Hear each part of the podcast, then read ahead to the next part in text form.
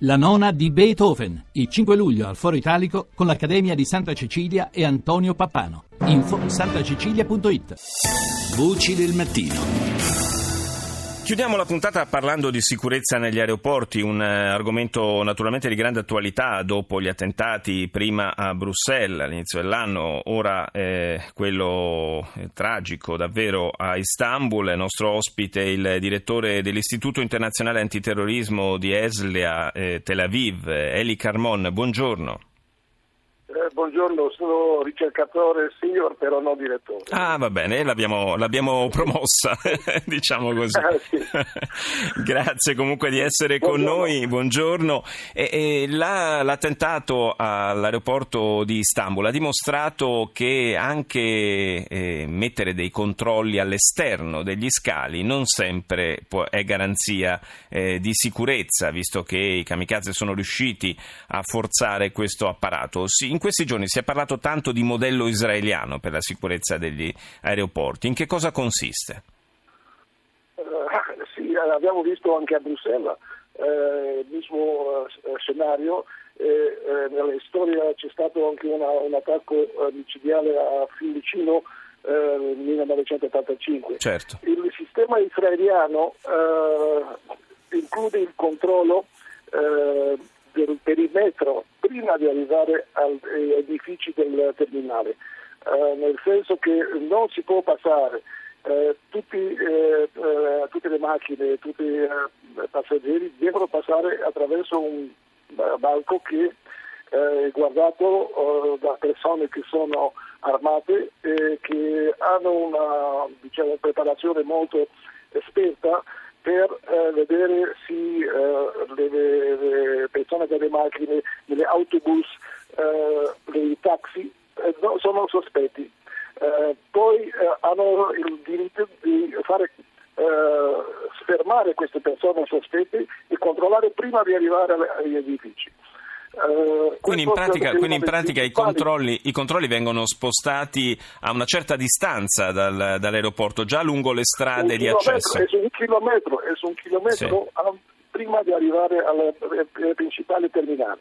Poi eh, ci sono vari diciamo, eh, eh, mezzi, vorrei dire, potrei dire eh, tecnici eh, segreti, per arrivare eh, a controllare tutto questo spazio prima del terminale. E poi all'entrata del terminale ci sono dei eh, giovani ufficiali, eh, uomini e donne anche, che eh, hanno questa esperienza di profi- profilaggio, sì, il eh, profiling, Sì, vedere se ci sono passate alcune persone sospette e loro anche hanno il diritto di fermare queste persone. E poi dentro già eh, comincia il, diciamo, quello che vediamo in tutti gli aeroporti, il controllo eh, degli eh, ufficiali di sicurezza, dei bagagli, di, eh, delle persone che... eh, e oggi anche c'è un cambio, c'è stato un cambio negli ultimi anni che le valigie, le grandi valigie che prima erano controllate nell'entrata di una grande sala, eh, diciamo adesso tutto il controllo si fa automaticamente nel sotterraneo. Eh, se c'è una sospetta che c'è eh, qualcosa dentro di, una, eh, un bagaglio, eh, si può aprire e poi anche si può chiamare quella persona per interrogarla se ha qualcosa di sospetto dentro della valigia.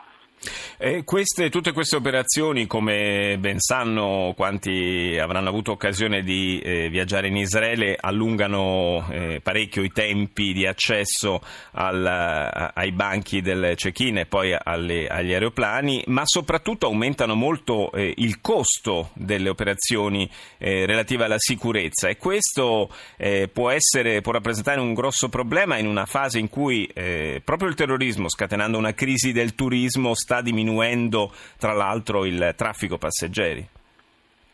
Sì, però eh, se pensiamo alle vittime, eh, poi ai danni economici eh, a corto e a lungo eh, eh, tempo, Eh, questo è anche una questione finanziaria.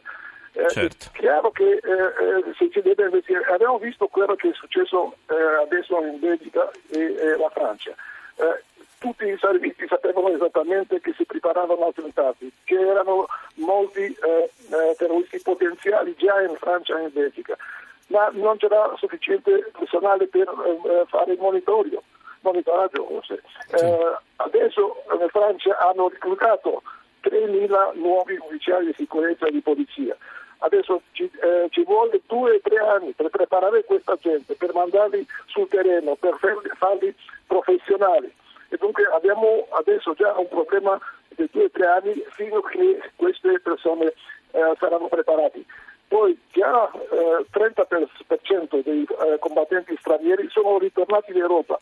Tra due o tre mesi, forse eh, sei mesi, eh, il, il resto di 40-45% eh, anche loro volevano perché adesso la, la, offensiva in Siria e in Iraq sta molto più eh, e dunque loro devono lasciare il terreno e eh, ritornano nei paesi europei e rappresentano una minaccia eh, immediata. Chi eh, prenderà questa, questo lavoro enorme per controllare tutta questa gente. Certo, gli investimenti per la sicurezza, per quanto onerosi, sono anche investimenti per il futuro, possiamo dire così. Grazie a Eli Carmon per essere stato nostro ospite. Siamo in chiusura, la linea va al GR1 condotto da Daniele Battista. Noi ci sentiamo lunedì. Buona fine di settimana da Paolo Salerno.